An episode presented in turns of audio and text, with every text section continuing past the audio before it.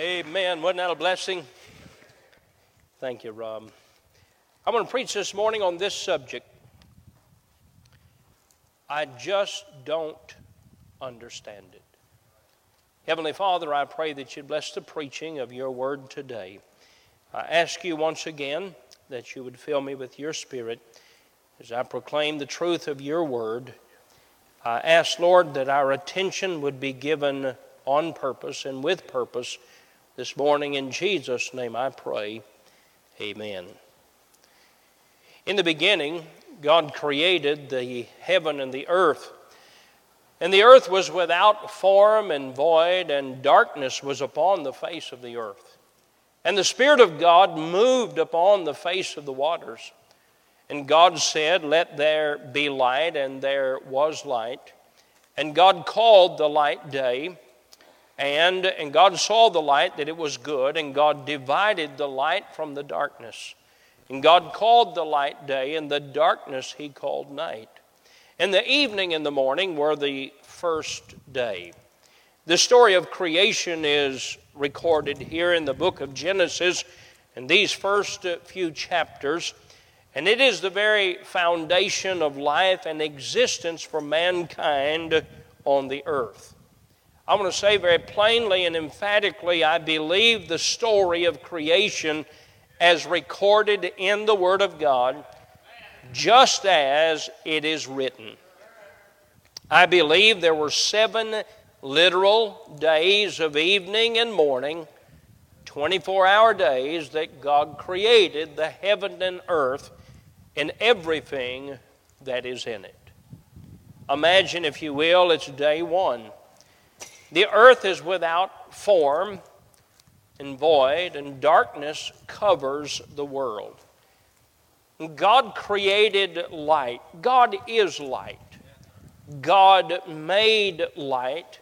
He divided the light from the darkness, and the process and the beginning of life started on earth. On day two, God created the firmament, or He made what we refer to as the atmosphere and the heavens. Imagine as God began to separate the heavens and the earth, He made the skies, where in just a couple of days He would place the sun to shine, and it has been there shining without your assistance or mine or anyone else's since that day, that second day of creation, or the fourth day that He put the sun there. But he separated the heavens from the earth. He made the skies where the sun would shine, where the clouds would gather, and later the rain would be carried around the world in those clouds. Now, God did all of this with his crowning creation in mind. Man is God's crowning creation made after the image of God. Are you with me this morning? On day number three, the dry grounds and plants God began to work on in that day of creation. He began to cover the ground with the colors of the grasses of the fields and the flowers as they began to bloom. God made the lilies, the roses, the daffodils, the petunias.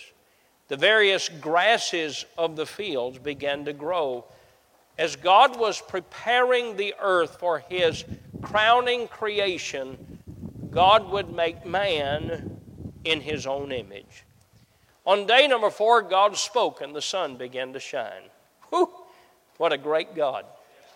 My goodness. I mean, God spoke and the sun began to shine. God spoke and He put the moon and the stars and the galaxies. Men are still counting Men are still discovering what God did in just a very short period of time. And He put the sun and the moon and the stars, and He put all of that there because He would soon make man. Man that He would fellowship with. Man that He would give not only a body, but a soul, and would give a spirit that He could fellowship with, and man that He would intend to be with for all eternity. The moon would reflect the sun at night. The stars would twinkle in the darkness of the night as God prepared all of that for you and for me. What a wonderful thing. Day five. I can't even fathom all that God did in just a short amount of time. God spoke and the birds began to fly. God spoke and He carved out the creeks and the rivers, the oceans, the lands, and He began to provide food for His crowning creation that He would make on day six. God spoke and the fish began to swim in the waters. The fish as small as a snail darter. The fish as great as the whales and the sharks and those that are bigger than boats that men would ride in. He spoke, and the birds of the air began to fly. He made the cardinals with their bright red colors, the beautiful and pesky bluebird, the robins that would bring their bright and happy songs to the morning sunrise for you and I to listen to and to enjoy. I've never heard a bird sing a sad song they always chirp a happy sound. God didn't make the birds just to exist, He made them for you, and He made them for me to enjoy. The fowls of the air, whose majestic size and nature would bring an awe to the heart of man as he would see the falcon fly and the eagles fly and all of the birds the many different varieties, and men are still amazed today, still taking their picture. Not to be touched up or painted with any colors of man, but just in the beauty of nature that God made them. On the sixth day, God began by making animals that would live on the land. He would not only bring life to the open fields of grass that he had made just two days before, but he would bring life that would cover the fields of grass and also inhabit the tree filled jungles. God spoke and he brought the cow and calf into existence. The beautiful horses, the donkeys, the zebras, the giraffes, the monkey I don't know why, but they seem to be a mischievous creature. Dogs and cats, I think. I think God made cats. God made all of those. And isn't it amazing? There's no way to describe just the wonderful feeling you have just to have the friend of a pet, whether it's a bird or a dog cats. When it was all complete, God would then take dust from the earth and it would form of that dust a man, the body of a man. And God would then breathe into the nostrils of that man breath and life, and man would become a living soul. God said sometime during that day, It is not good that man should be alone. I will make an helpmeet for him. He put Adam to sleep. He took a rib and he made woman to complete the man. They would not be alone, they would live together, they would share life together. And then God said to man, This world that I've made, oh, you'll be discovering it for centuries on end. You'll never come to the end of what I've made, but I made it for you. I want you to enjoy it. From the atmosphere, the galaxies, to the plants, to the animals, to the fish, to the flowers, everything. God said, I want you to have dominion over the world.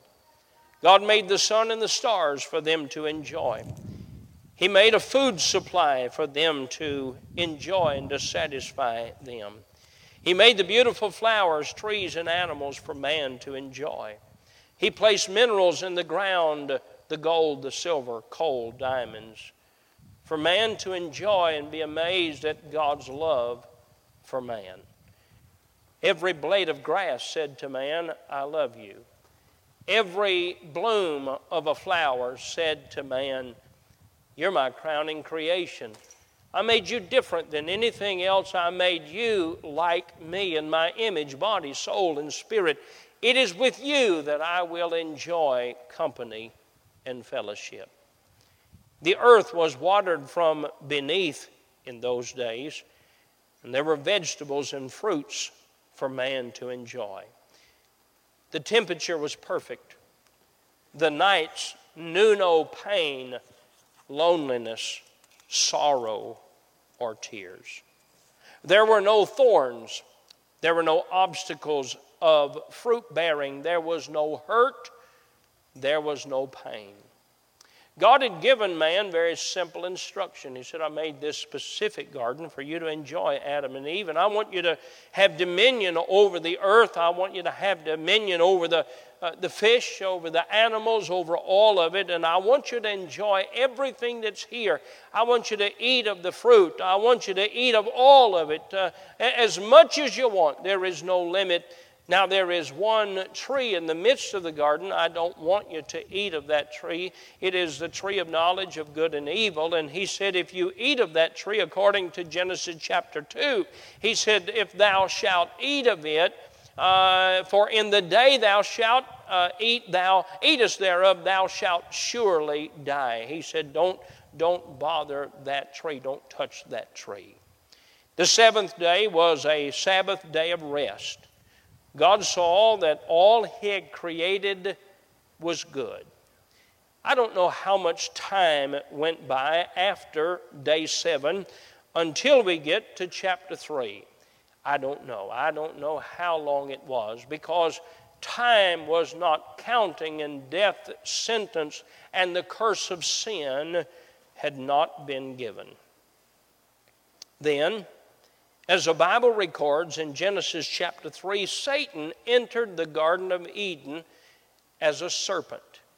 Now, it was not like as we would know one today, but it was a beautiful creature. And the Bible says it was more subtle or more wise, the word is, than any beast of the field. The Bible says that the serpent said, and what he said was to question what God hath said. The serpent said, Hath God said? Now, now let's think here just for a moment. Stay with me. God has made everything for man. For six days, God has created. For six days, God has created all and everything and more than what man could enjoy the sun, the water, fish and fowl, flower and fruit, garden and fellowship, man and woman. Satan, this serpent, has done nothing for man. Did you hear what I just said? Satan has done nothing for man.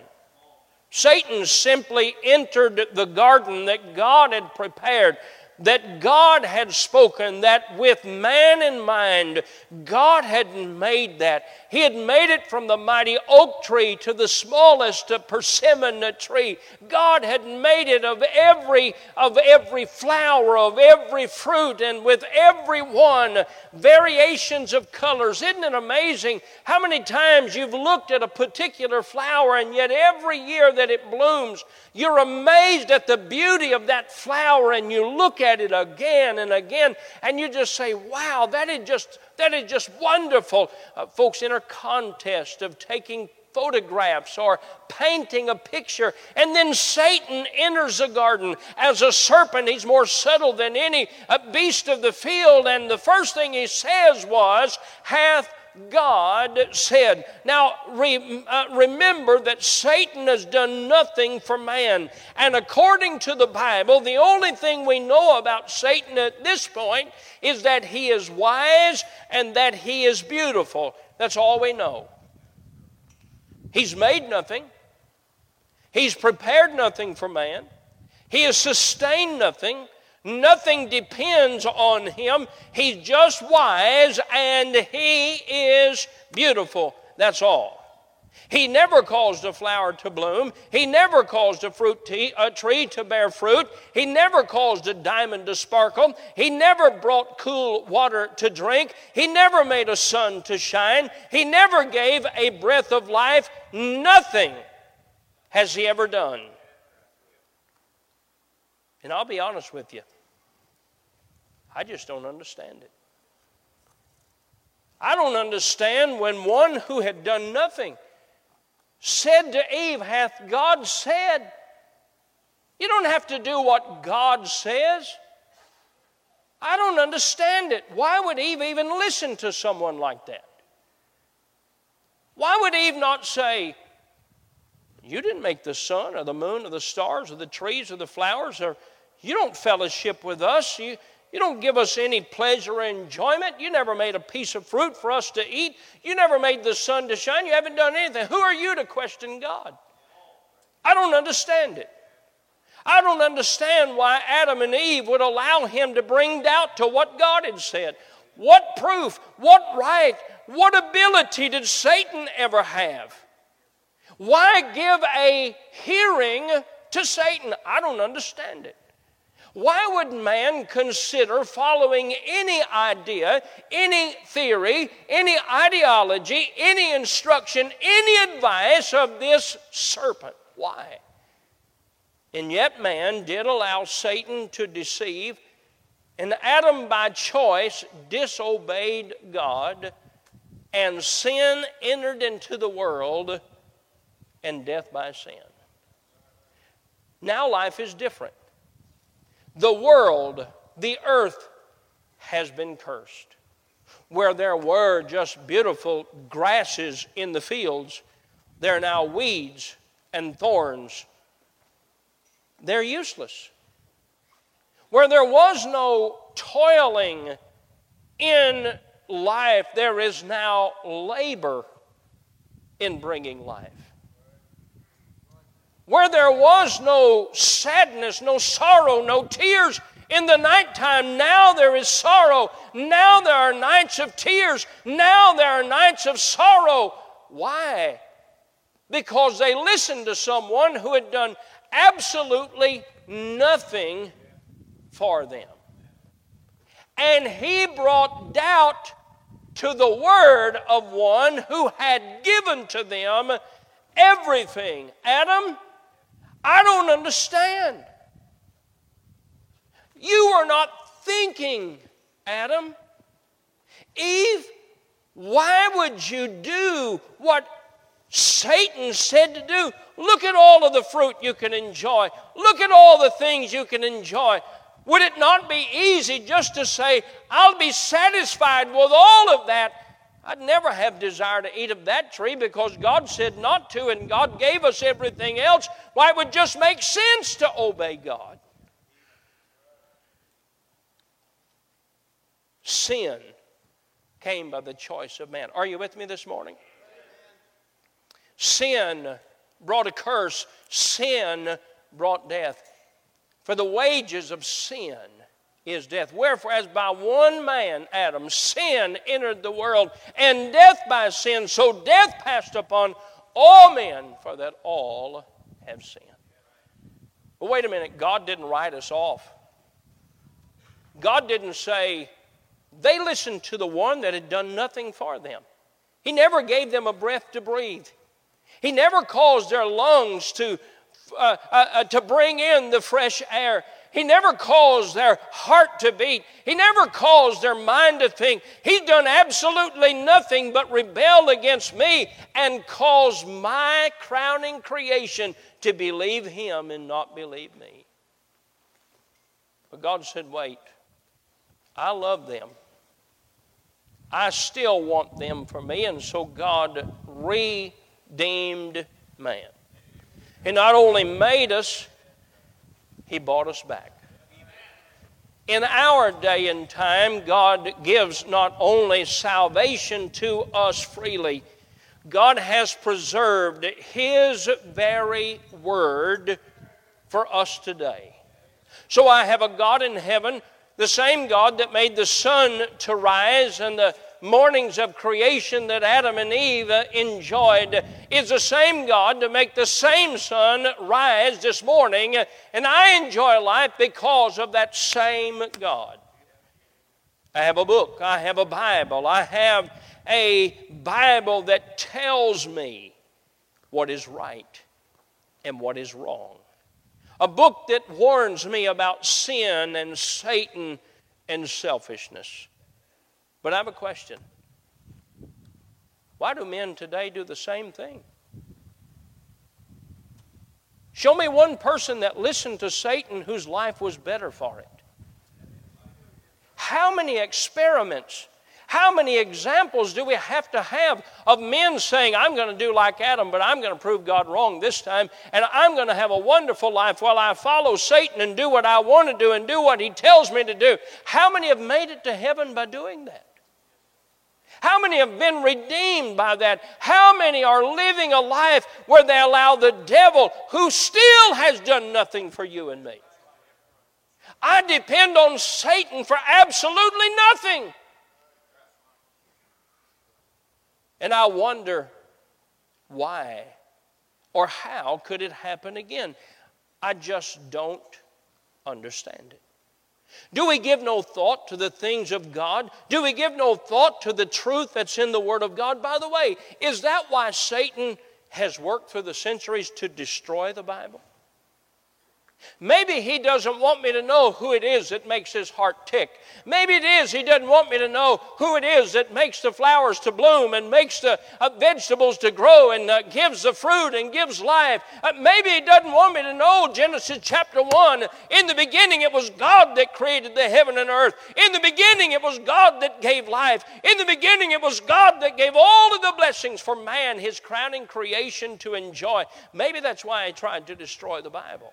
By the way, when he couldn't destroy it, he changed it, put the same Bible cover on it, though it doesn't say the same thing on the inside. Maybe he's still a liar and he's still a deceiver, and he wants me to think he's the one that gives life and he's the one that gives joy. I'm here to tell you today this Bible says that the devil is a liar, he's a father of lies, he's a deceiver, he's headed to the lake of fire for all eternity.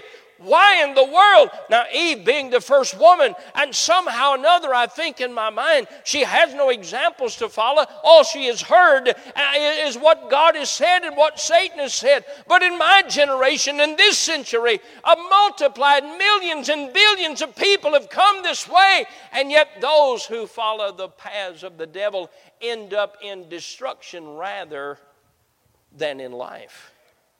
Is this why Satan works to keep man away from preaching of the Word of God? Because the purpose of preaching is to uplift Christ.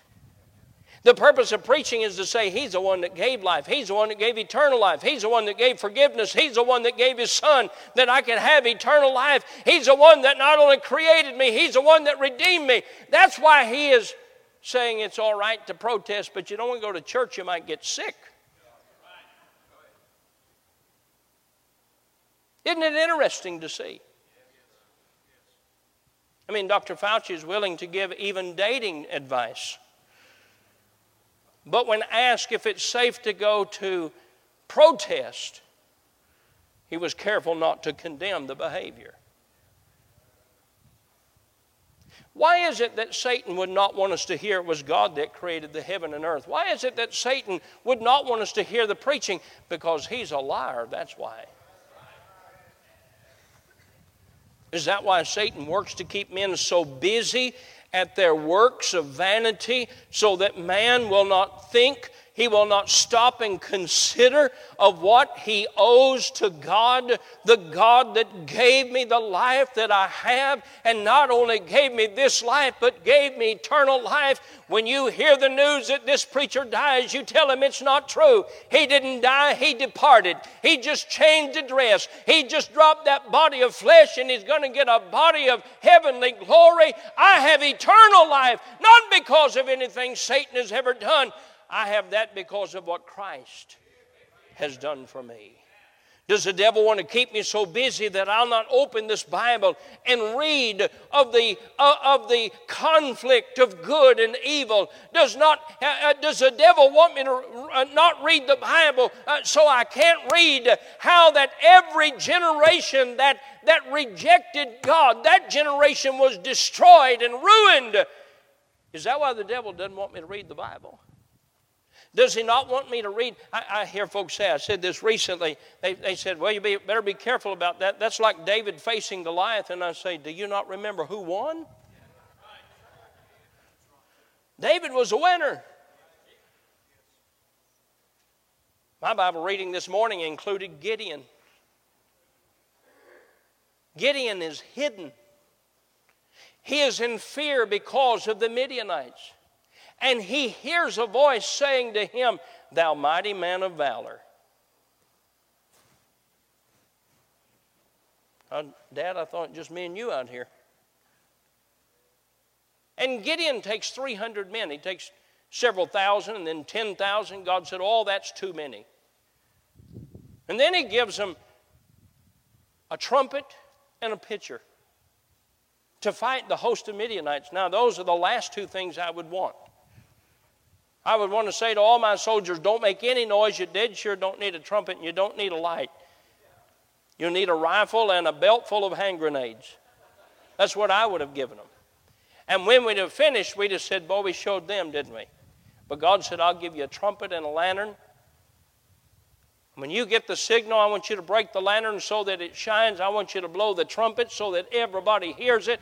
And God is going to drive the Midianites out of the land. You see, I read that this morning. It reminded me it is not by might, it is not by strength, it's not by numbers, it's by the strength of the Lord. I don't come here this morning owing Satan anything. He done nothing for me but bring deception. He done nothing for me but to tell me lies. It is God that's given me the truth. It's God that's given me the victory.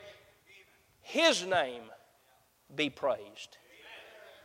May His name be praised. I'm not going to heaven because I'm a good person. I'm not going to heaven because I'm a great person. I'm not going to heaven because I'm a little bitty of a good person. I am a sinner that deserves a devil's hell. He doesn't love me because of who I am, He loves me because of who He is. He wants me to have fellowship with Him throughout all eternity. God gave His only begotten Son to die on the cross and pay for my sin that I could have eternal life. And I'll be honest with you this morning, I just don't understand why anybody would believe the devil. I don't understand it.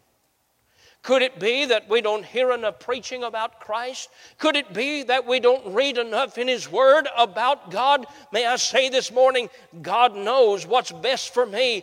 God knows, dear friend. Oh, listen to me. He knows how to care for me, He knows how to comfort me, uh, He knows how to strengthen me. Thank God this morning I have a Heavenly Father like Him. By the way, there's some fathers and mothers, they know just how God feels. For they've prepared for a child to come. Prepare their rooms. We as parents, we get so excited. I, I, I remember that summer of 1989 when we were expecting Joel. I didn't know what we were expecting, I just knew we were expecting a baby boy. I didn't know what he was going to be. I know he was going to be mean. I, I didn't know that. we, we, we were ready. I'd bought a Zebco 33 rod and reel, baseball bat, 32 ounces, 29 inches long, bigger than he was. We're excited. We prepared the room. We gave up our night so he could cry all night and make all three of us miserable. We put 50,000 miles on our car the first year he was alive. He only slept while we were driving. As soon as we stopped and things got quiet and dark, he woke up and cried. He got head colic for the first 26 years of his life.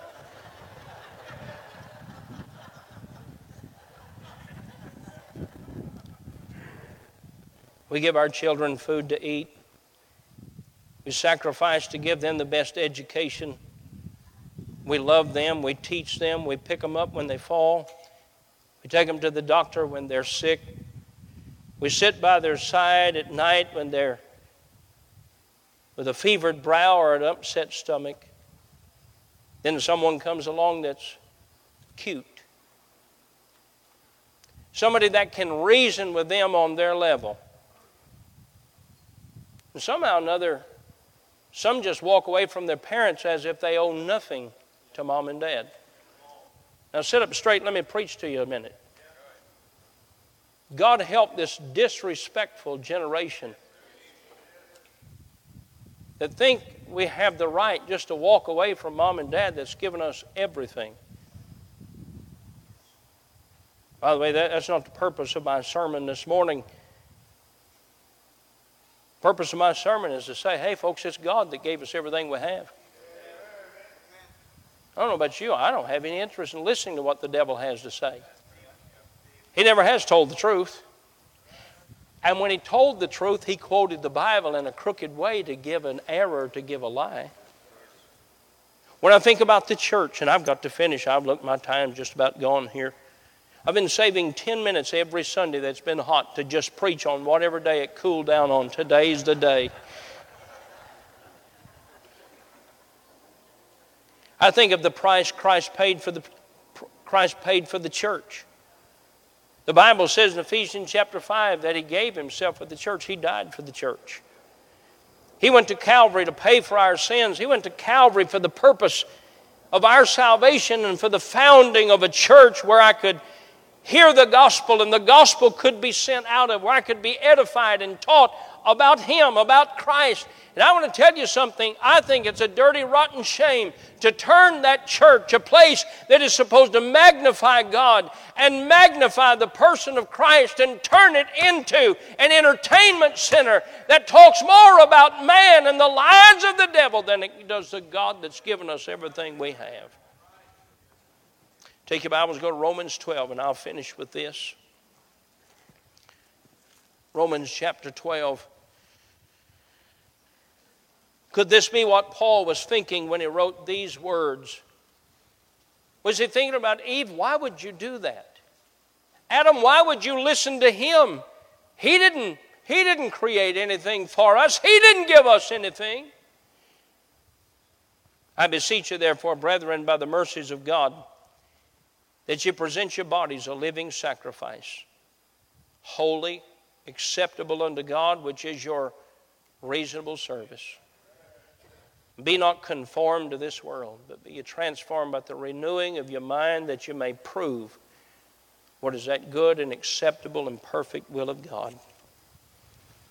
There are three points to the message. I'm just going to tell you what they are. I don't have time to preach them. Number one, think of Him and think of Him a lot.